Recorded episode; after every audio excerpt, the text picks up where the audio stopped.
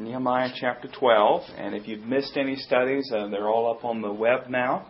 And if we had learner guides, they're on there too, so you can download those and uh, catch up. Uh, we'll be in chapter 12 tonight, and God willing, we'll probably spend another Wednesday night uh, in the book of Nehemiah, and we'll finish it up. It's been a, a, a great study, I think, from my standpoint, as far as what I've learned and how I've grown. I trust that the same is the case for you. And I'll give you a little preview of where we're going after this. We're going to tackle a little book in the New Testament, the whole book, and it's the book of Jude. And you might have the whole book on one page. Uh, Jude. Anybody ever done an in-depth study of the book of Jude? All right. Well, it's an interesting little book, and we'll tackle that probably when we finish up with Nehemiah chapter 12. Now, the first part of Nehemiah chapter 12, uh, as you look at that, has a lot of those names. We've been looking at a lot of uh, difficult for us to pronounce names uh, talking about there the priests, the Levites, Zerubbabel, and list out through there the heads of the tribes and so forth. We're going to fast forward on down that chapter to get to verse number 27, where we have the dedication of the walls. The dedication of the walls. How many of you ever heard the name Charles Haddon Spurgeon? Have you ever heard that name? Okay, a couple of you have. Charles Spurgeon is known as the Prince of Preachers. And none of us here tonight would have ever had the opportunity to hear him preach because he lived from 1834 to 1892. I'm assuming that's before all of our time. Uh, but he was known as the Prince of Preachers. If you were to come to my study uh, next door and you were to walk into my study, I have a large portrait of Spurgeon hanging on one of the walls. And uh, in that portrait, Mr. Spurgeon looks very serious. He's there and he's got uh, some uh, papers in his hand and he's looking. Um, but the picture does not tell the whole story about Charles Spurgeon. Uh, I understand that Spurgeon was once chided uh, for injecting a fair amount of humor in his preaching. People were a little bit upset about him having humor in his preaching, or so much humor. And he said with a twinkle in his eye these words If only you knew how much I hold back, you would commend me. And uh, while I don't hold a candle or not even the same league with Charles Spurgeon when it comes to preaching, I can relate to him at that one point. I too have to hold myself back sometimes uh, when it comes to humor. What about you? Are you a joyful person? Are you joyful tonight? Are you joyful most of the time? Now, happiness and joy, we've learned, are two separate things, right? Happiness, and remember we studied through the book of Philippians, uh, we saw the theme of joy there, and we talked about happiness and joy. But happiness is what? Based upon our circumstances. And we can be happy today and we can be sad tomorrow. We can be happy and sad the same hour. Uh, happiness, it's depending upon the circumstances, but joy is something that is not based upon circumstances. Joy is based upon Christ. We're to have joy in Christ, joy in Jesus. Listen to these uh, passages. I'm going to read some passages to get started tonight. You can jot down the references if you want.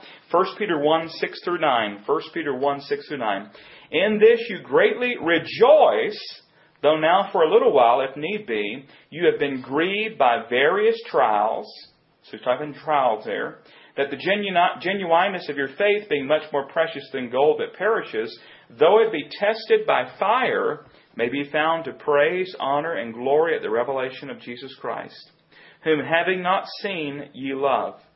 Though now you do not see him, yet believing, you rejoice with joy inexpressible and full of glory, receiving the end of your faith, the salvation of your souls.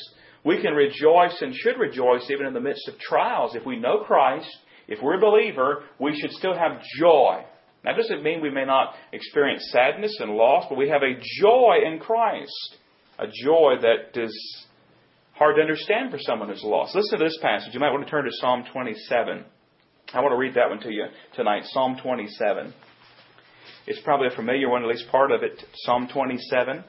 As we think about rejoicing and joy, as we think about the theme of celebrate tonight. This is what we're studying here in Nehemiah 12. Celebrate the dedication of the walls. Psalm 27, beginning at verse 1. The Lord is my light and my salvation. Whom shall I fear?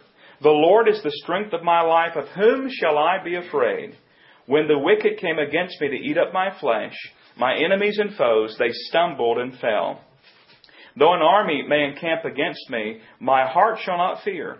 Though war should rise against me, in this I will be confident. One thing have I desired of the Lord, that will I seek, that I may dwell in the house of the Lord all the days of my life, to behold the beauty of the Lord, and to inquire in his temple. For in the time of trouble he shall hide me in his pavilion. In the secret place of his tabernacle he shall hide me, he shall set me upon a rock. And now my head shall be lifted up above my enemies all around me. Therefore I will offer sacrifices of what? Of joy in his tabernacle. I will sing, yes, I will sing praises to the Lord. Hear, O Lord, when I cry with my voice. Have mercy also upon me and answer me. When you said, Seek my face, my heart said to you, Your face, Lord, I will seek. Do not hide your face from me. Do not turn your servant away in anger. You have been my help. Do not leave me nor forsake me, O God of my salvation. When my father and my mother forsake me, then the Lord will take care of me. Teach me your way, O Lord, and lead me in a smooth path because of my enemies. Do not deliver me to the will of my adversaries, for false witnesses have risen against me, and such breathe out uh, violence. I would have lost heart Notice this. I would have lost heart unless I had believed that I would see the goodness of the Lord in the land of the living. Wait on the Lord. Be of good courage, and he shall strengthen your heart. Wait, I say, on the Lord. And maybe you're here tonight and you're going through great stri- trials and struggles and testings, and you feel like the psalmist there, I'm about to lose heart. He says, wait a minute, wait on the Lord, be of good courage, rejoice in Him. Psalm 92, 1 and 2 says it this way He who dwells in the secret place of the Most High shall abide under the shadow of the Almighty. I will say to the Lord, or of the Lord, He is my refuge, my fortress, my God. In Him I will trust. And then we're commanded to rejoice. Think about this verse, 1 Thessalonians 5:16. The Bible says rejoice always. Now wait a minute. What does always mean? It means always. Rejoice always. How about this one? Philippians 4:4. Rejoice in the Lord always, and again I will say rejoice. Rejoice, rejoice, rejoice, rejoice. And as we come to Nehemiah chapter 12 tonight, we're reminded about how just important it is, or just how important it is, that we rejoice, we celebrate the goodness of our God. Now, think about our study up to this point. Had they known trials and testings and struggles and all in trying to rebuild this wall? Absolutely. I mean, enemies mocking, I mean, threatenings, I mean, having to stand guard. It had been a difficult time.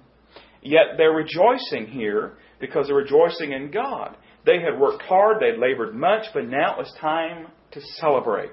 We're going to look at the dedication of the wall. Let's just go ahead and look here, beginning at uh, verse number 27. All right? And uh, before I say that, let me give you a little quote from Wiersbe.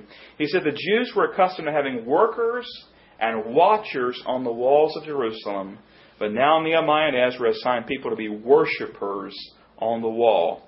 And uh, this is this is awesome.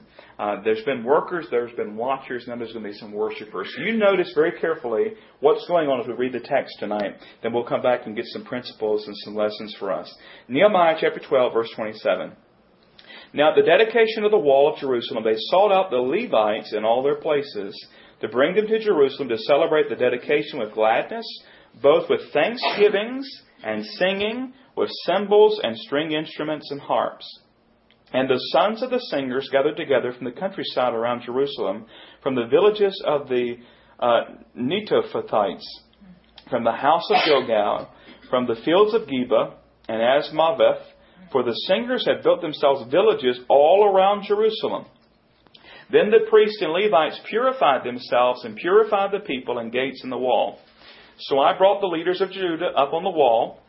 Now notice what notice this carefully. I brought the, I brought the leaders of Judah up on the wall and appointed two large Thanksgiving choirs. Okay, get that picture in your mind. Two large Thanksgiving choirs. One went to the right hand on the wall toward the refuse gate.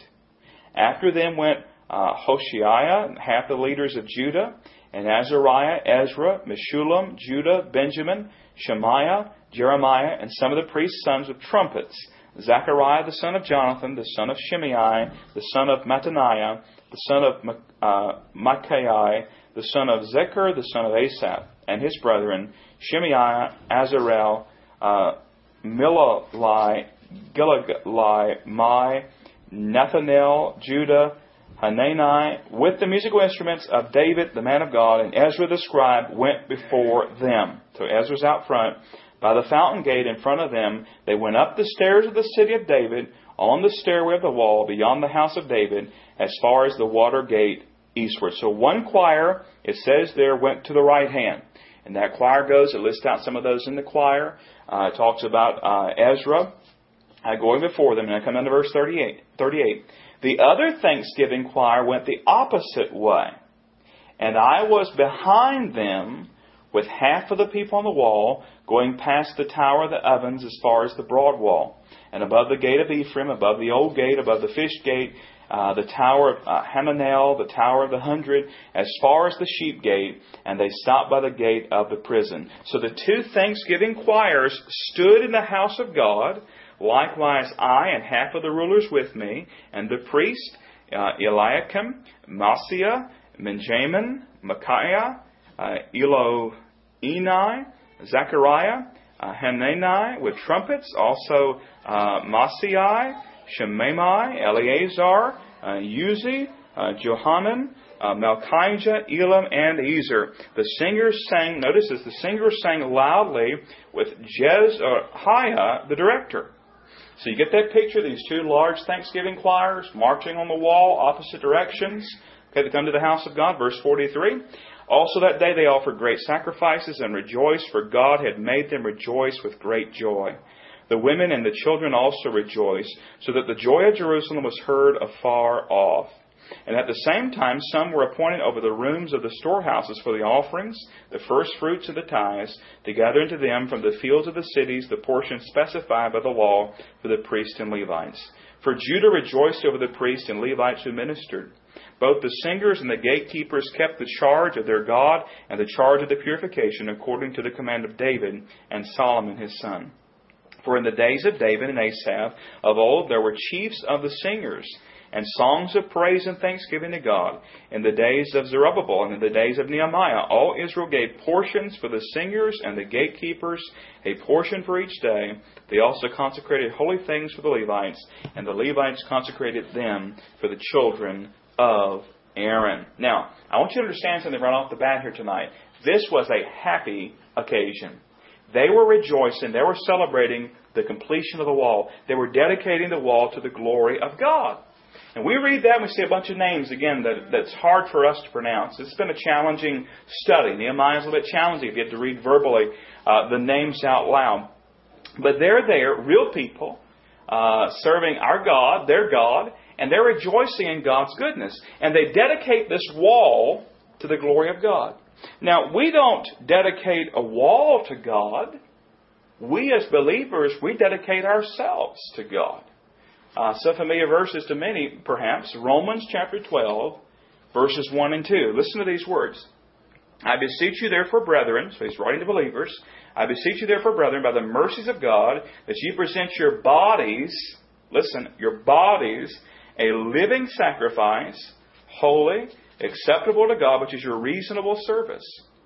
And, be not, and do not be tra- conformed to this world, but be transformed by the renewing of your mind, that you may prove what is that good and acceptable and perfect will of God. And we live in a day where people feel like they've done God a favor if they come to church three times out of the month.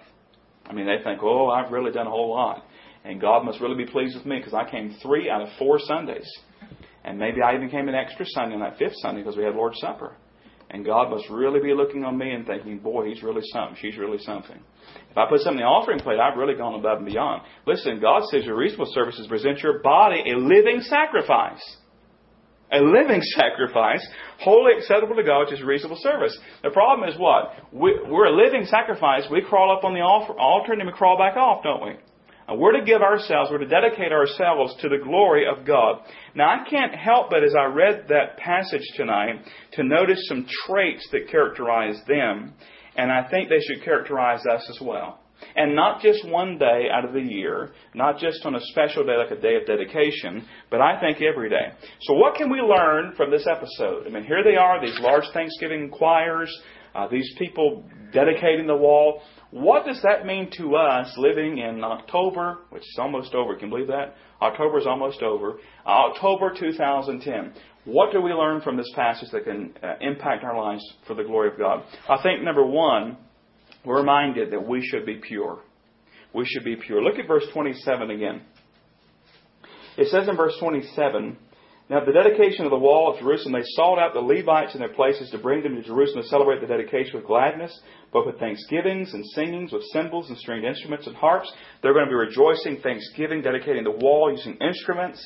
They bring in the sons of the singers and all. But look at verse 30.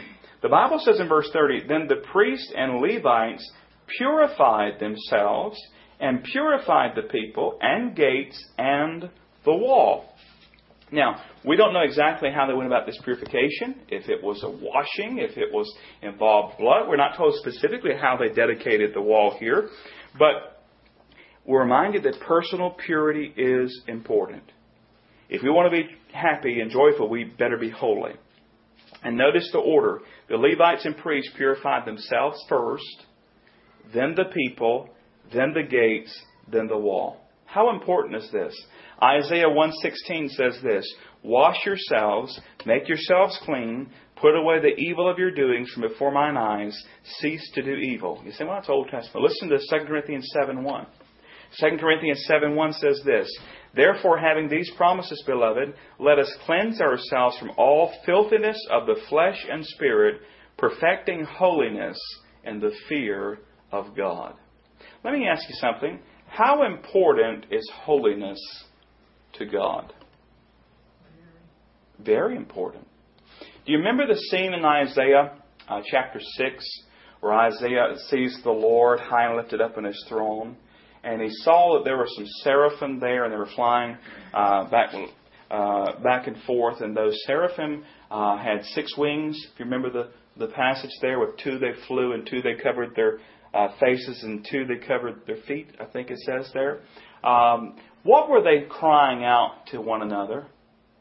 Do you remember what it says? Holy, holy, holy.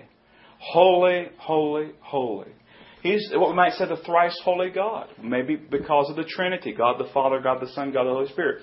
He is holy. Uh, it means separate, it means set apart.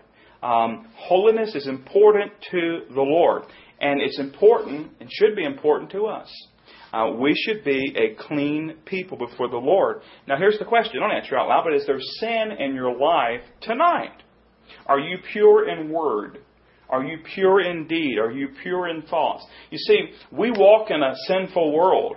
And uh, we we sometimes get dirty, don't we? We need to go to the Lord and we need to confess those things and get right about them. 1 John 1 9 says, We confess our sins. He is faithful and just to forgive us our sins and cleanse us from all unrighteousness. And so we live in a world and we need to keep a short account with God. Uh, when sin comes to our life, um, now, there's a difference, though, right, between temptation and the sin. Some believers are beaten down tonight because uh, they have taken temptation and they think because they're tempted, they're awful. Listen, Christ was tempted in all points like as we, yet without sin. I mean, the devil took him up and he tempted him. And the thing about it is, temptation is not a sin. You, somewhere along the way today, you were probably tempted to sin at least.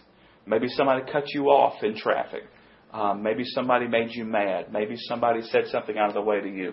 Maybe you had a, a temptation to say something, to do something, to respond in a certain way. Is the temptation a sin? No. But when we, when we respond on that temptation, you know, we studied, the, I did in the last little while, David and Bathsheba in Sunday school. I don't know, it's been in the last little while. I don't remember how far back. When David first saw Bathsheba, what an appropriate name, don't you think, though? It's easy to remember her story. When, when David first saw Bathsheba, the very first look, was that sin? No. And that was an accidental thing. It was a look. It was something that was not sinful. Um, it became a, a sin, though, when instead of, what should he have done? Flee youthful lust. We, we run. The Bible is very clear when it comes to immorality and sexual sin. You don't debate it. You don't stand around and talk about it. You run from it. David should have looked and accidentally he, he saw it. He should have turned, went downstairs, closed the windows, closed the doors, turned out the light, and prayed, and got to his bed and, and went to sleep. Right? Uh-huh. Uh, but it became sin because he looked again and he lusted and he leered. And we know the whole sad story that ultimately his life was never the same again. God forgave him, but his family is just destroyed and just, just horrible things. And he's a man after God's own heart. And yet he's not above sin. And so temptations come in our lives, and Christ was tempted in all points like us. we are, yet without sin. But if we do yield to a temptation, and, and, and we do, don't we? I don't think anybody here would say that you've never sinned since you became a, a Christian.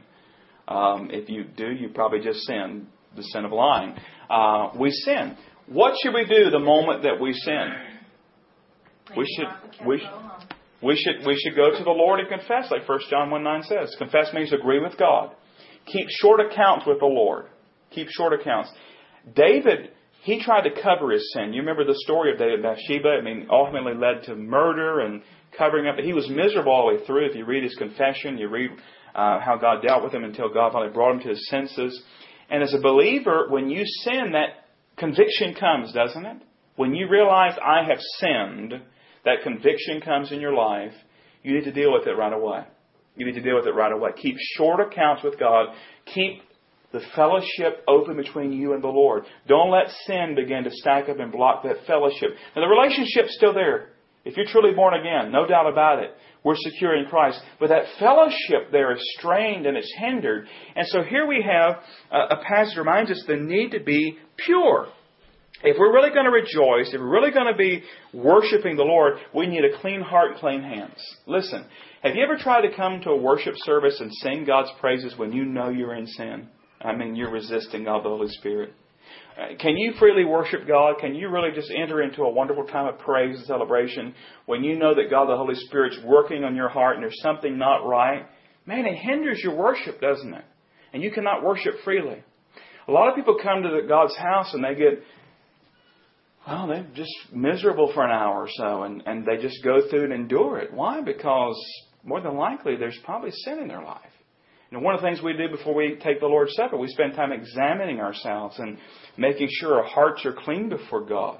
Um, so we, we're reminded here we need to be pure. Before they went out, they were getting ready to sing and praise the Lord. Before they did that, they purified themselves. We should be pure. Secondly, I think this passage is very clear in reminding us that we should have a song in our hearts. We should have a song in our hearts. So this is a pretty neat thing two large, two Thanksgiving choirs here go up on the walls, and they go in opposite directions on the walls. Now, again, we've got to kind of get in the Old Testament setting here. We don't think much about walls, um, but it was a very important thing in their city and to cities back then. And they're singing songs of thanksgiving. Now, imagine they're walking along on the walls that they had restored. They were once broken down. I mean, they had been against all kinds of odds and, and things, and now they're walking along and they're praising God for His goodness to them. Maybe you've experienced it yourself. Maybe you've been involved in a, a burning of a church mortgage or something like that. I'm, I'm ready to get this one we got now, you know, out of the way or whatever. That is a time of rejoicing. It's a time of saying, God, thank you for your blessings. Thank you for using us. Thank you for your faithfulness. Our enemies were against us. They made fun of us. They mocked us. They threatened us. Nehemiah's life was in danger, and now they're walking along on a completed, strong wall to the glory of God. God had been faithful. And I guarantee you this was not a half-hearted singing. Now, a lot of times, if we're honest about it, our singing leaves a lot to be desired. Oh, how I love Jesus. Oh, how I, you know, I mean, it's pathetic. Let's look at how they sing. Look at the end of verse 43.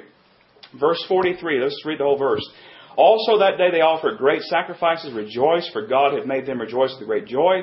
The women and the children also rejoiced, so that the joy of Jerusalem, doesn't even say the singing, it says the joy of Jerusalem was heard afar off. They rejoiced. Um, it's one Swindoll talked about, he didn't believe they were walk, marching around the wall like they were going in the funeral procession. He believes they were singing and praising and, and glorifying God. I think about David, you know, coming forth dancing before the Lord as he comes in with the ark. This is a time of rejoicing and celebration. Now, is that how you sing? Do you sing from a full heart? Is there a song in your heart tonight?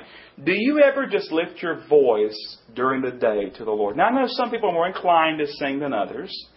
Some people are more gifted at singing than others. But do you ever catch yourself just singing a song? We were riding along uh, the other week, and, and we were riding along. Gideon just burst out singing, "Our God is greater. Our God is greater. Our God is stronger." Uh, I was somewhere the other day. I caught myself singing, and I think I was at a store. I don't remember where I was. Uh, I looked around. Nobody's there. But anyway, um, I just sang on. You know, is there a song in your heart tonight? You said that that's a, that's something a believer can understand. Maybe an unbeliever can't. They might have a, a worldly song in their heart, but what about a song that praises God? Psalm 98, 4 through 6 says, Shout joyfully to the Lord, all the earth. Break forth in song, rejoice and sing praises. Sing to the Lord with the harp, with the harp of the sound of a psalm, with the trumpets and the sound of a horn. Shout joyfully before the Lord, the King. You ever just break out your harp and just go to town? Well, I don't have a harp either, but uh, do you lift your voice in praise to the Lord? Do you know these verses? See if you can identify this, uh, this passage. Make a joyful shout to the Lord, all you lands. Serve the Lord with gladness. Come before his presence with singing. Know that the Lord, He is God. It is He who hath made us, and not we ourselves. We are His people and the sheep of His pasture. Enter into His gates with thanksgiving, into His courts with praise. Be thankful to Him and bless His name. For the Lord is good. His mercy is everlasting, and His truth endures to all generations. Where's that found? 100. Psalm 100. That's right. Psalm 100, verses 1 through 5. God wants us to enter into His praises, into His presence with joy and singing and gladness. Now, can we do that in the midst of trials and testings? Yes. Remember the story of, um, wasn't it Paul and Silas? They're in prison. What happened at midnight? Remember the story? Yeah. And, uh, yeah. And in the midst there, and I think the scripture talks about that they were singing praises to the Lord. Uh, I didn't get write that reference down. Go back and look at that, and you go back and look at it, make sure I'm telling you correctly. We'll get that straight if we didn't. But the thing about it is, in the midst of trials and testings and, and struggles, we can have a song in our heart because we know Christ. Now let's do something real quickly. We're a small crowd here tonight. Um, just give the opportunity. Share with me your favorite with the group here, if you want to, your favorite hymn or song, and why. You don't have to sing it, but what's your favorite hymn or song and why? Anybody want to share? Your favorite hymn or song, Christian song. Now, if it's, you know, there's a tear in my beer, I don't want to hear about that. But uh, your favorite Christian song or, or hymn. You want to share? Well, I love Victory in Jesus. Uh, good. That's a fantastic song, isn't it? Do you like that one too? Okay. Anybody else? How great thou art. All right. He lives. He lives. Yeah, great truth. Yes. Count your blessings? Yes. Yes. You like them all. I like, um, uh, I can't even think the name of it now. Praise God from whom all. The doxology. The doxology, and I sing that. Oh, good. It's important for us not to get in a routine because that can be very routine and monotonous. We sing that every Sunday, but if we sing it with full heart and you really think about what you're singing, exactly. It's not just a song to bring the offering forward; it's a song of praise to the Lord. Anybody else? It is well with my soul. Yes. Yes. Yes. These songs are meaningful because of the message they contain, right? Um, one of my favorites is, you may not know, it's called Be Still My Soul. Uh, it's an old hymn. Be still my soul. The Lord is still on thy side. And uh, He guides the future as He has the past. It's a a great, great message in that song. It's been encouragement to me through the years, especially uh, any times of trial and struggle, to be still my soul, uh, to trust the Lord. Well, they had a song on their heart, and uh, they had pure hands and a pure heart. The third thing we learn from here uh, tonight is we should practice. We should practice giving. Uh, verses 43 through 47 there talks about them offering great sacrifices. Uh, verse 44 says, The same time some were appointed over the rooms of the storehouse for the offerings, for the first fruits and the tithes, to gather into them from the fields of the cities the portion specified by the law for the priests and Levites. For Judah rejoiced over the priests and Levites who ministered. And it goes on talking about that. Now, of course, they brought the first fruits they brought from their field. Uh, they brought in uh, maybe differently we would bring in. Uh, I don't think I saw any kind of fruits or vegetables in the offering plate this past Sunday. Uh, but we understand back in those days they would bring and share a portion with the priests and Levites and so forth. And we see them giving.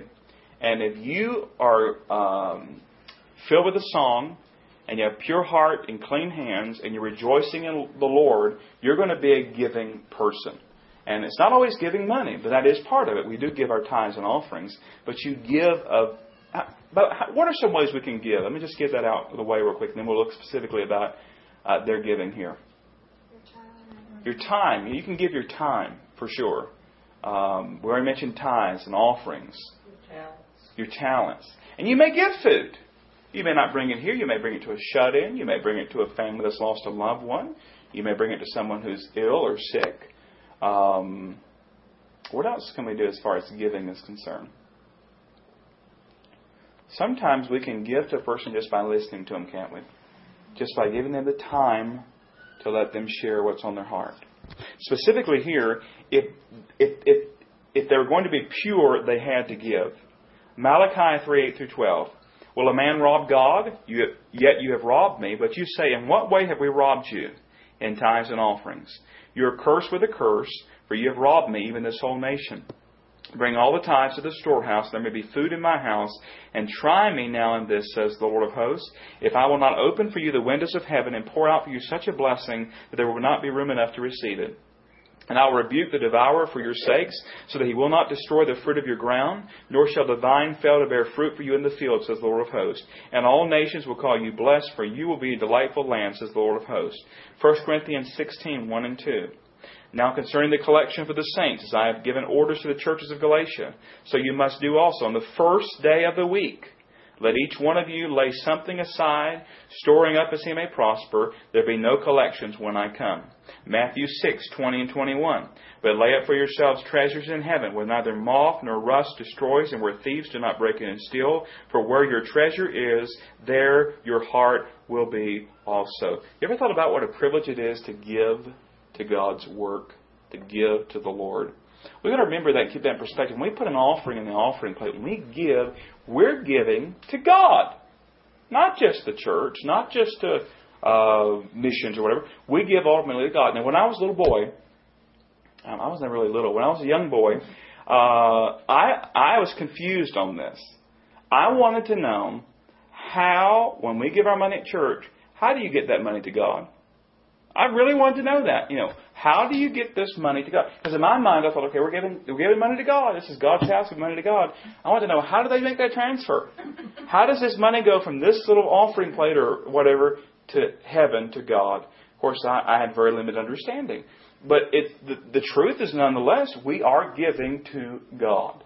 And we're allowed to give back a portion of that which He's entrusted to us. And we're stewards. It's not ours to start with. Now, Nehemiah and the people are celebrating the goodness of God. They're dedicating the wall to God. We too should celebrate the goodness of God. We too should dedicate ourselves to the Lord. Now, here's the question tonight Are you practicing these things? Are you practicing purity? Are you singing joyfully to the Lord? Are you giving of your tithe, time, and talent to God? You know, I think sometimes we don't celebrate enough. We don't celebrate enough. I think sometimes we don't repent and mourn enough. Uh, but I think sometimes we don't celebrate enough to realize just how glorious our God is. Notice the focus here is upon the Lord. They're singing to the Lord. They're purifying themselves. They're dedicating the wall to the Lord. Their whole demeanor in life here is all about Him. Ours should be the same. Well, any comments or anything on this tonight? Didn't David also have choirs that just sang constantly? I think so. Yeah, singing is pretty interesting. When you read this passage, just how important singing is. We kind of think singing is almost a side note now, uh, but if you're in the choir, especially, you should feel encouraged tonight. I mean, because you look at how important aspect they had, especially in the temple itself. Yes. Anything else? Let me tell you a little story about a song, if you have a minute. We do. My mother had a favorite song. It's called Sunrise. And she always told me she wanted to sing at her funeral. So when we left Carolina Medical Center, I got home about five o'clock in the morning after she died. And I went to my music drawer, and there was that song out of the book, Oh God. Mm. Said, okay, Mama, you really want this song? hmm The next morning, my sister-in-law got up to Mama's house before I did, and she called me, and she said, they called me Gray. She said, Gray, you're not going to believe this, that I went to your mama's piano, and the book was open to sunrise. Wow. I said, that will be at our funeral. Yes. Praise the Lord. Praise the Lord. It's amazing how meaningful a song can become. And it can become a theme song of a believer. Thank you for sharing that story. Another song I've always loved is I Must Tell Jesus. Yes. If we're having problems, I mean, I can get to singing that song. Yes. It's, it's just a special song. And years, I don't know how long I've been doing it, but uh, I keep a cassette player on the back porch, and I keep a cassette in it playing all the time. I've wore out four cassettes. plays day and night. And Samantha and Anna, when they were there a lot during the summer, we'd have the porch windows up, and uh, there was one song on there and Samantha said, I just can't, that song, we can hear it in our room at night, and even above the air conditioner. And she told me which one it was. So I went out there on the porch, and she said, every time I go through there, it's on. Well, I went out there and just made it play that song over and over. and she got wise to it. She said, Mom, you play that one all the time. I said, yeah, but you told me you liked it. So then I started playing it back. But and sometimes it gets stopped, the power interrupt or something, but I just had to replace it again. You keep it playing all the time. Just keep the, the, the And I've got another songs that I play at night when we're asleep in the living room now. It has different songs in it. That's awesome. So, uh, That's awesome. That's the I thing. just think we need to be praising God constantly. Yes, you know? yes, and and I know that we have a, a you know younger generations, and um, I know that um, uh, Christian music there's there's newer songs, but let's let's do our best to always make sure they know the hymns too. Uh, you know they can listen to the praise and worship and those things, but let's make sure they know the hymns. You know it's it's good to have a mix so they'll know these great hymns, so they won't die with us, uh, right? It's just amazing that um, we're talking about songs of praise t- tonight. I don't listen to my radio a lot in my car, hmm and just today I said, you know, I keep seeing these um, tags on the front of these vehicles, ninety-one point nine, hmm hmm and I said, you know, I'm gonna turn it to that station, and I'll listen to it all day long. Yeah. And that's just amazing that, you know, we're talking about that tonight. Yeah. I, I believe that's the first time I've ever listened to that Yeah. station. It was just really great, and I just felt s- good Yes. all day, even though I didn't know the words of the song. Yes. You know, any of them that Yeah. I can remember. Well, Amazing Grace, I think, came on. I knew that one. But Yeah. And they are taking some of the hymns and they're they're setting them to different tunes now too. You'll notice that. In I fact, like a traditional. If it's a hymn that I know, I wish they would leave it. I don't like these Christmas things they do and change them. I don't like that. Leave it traditional. If it's a new song, it's okay, but don't take something and mess it up. If it's not broke, don't take it. They're beautiful the way they are. Don't mm-hmm. don't try to. I- I've said this many times, and and we're going to do something else to do. We're going to let you go a little bit early tonight. You can tell all your friends and family and other church members that I'll let you out early. But you, imagine for a moment, we know that music is a gift from God. Mm-hmm. It was not our creation. God gave it to us as a gift. Imagine life without music and song. I just can't do it. live, Some you live Well, certain songs. But imagine, imagine church, without no music, no song. Imagine life, no music, no song. Would even the birds sing if there was no music, no song? He's put a song in our heart, a new song in our heart. Let's praise Him. I appreciate you sharing those tonight. It's encouragement to hear others testifying to God's goodness. And uh, once again, uh, an ancient book in the Bible, uh, Nehemiah, uh, has a story that meets us where we live today. And uh, go forth singing and rejoicing in God. Let's pray. Father, we thank you for music and for the gift of song. And Father, we rejoice in your goodness tonight. I thank you that we can lift our voices in praise. Thank you for these choirs that sang in Nehemiah's time. I thank you that we can lift our voices as a great choir. We're looking forward to that great day where we're all together. Lord, all the redeemed are together praising you. What a day that will be. Uh, help us, Lord, to go forth with purity, singing, and giving freely and joyfully to you. Bless us as we go our separate ways tonight. Uh, watch over us, be with us, bless our families, help us in all things to honor Christ. In his holy and precious name we pray. Amen.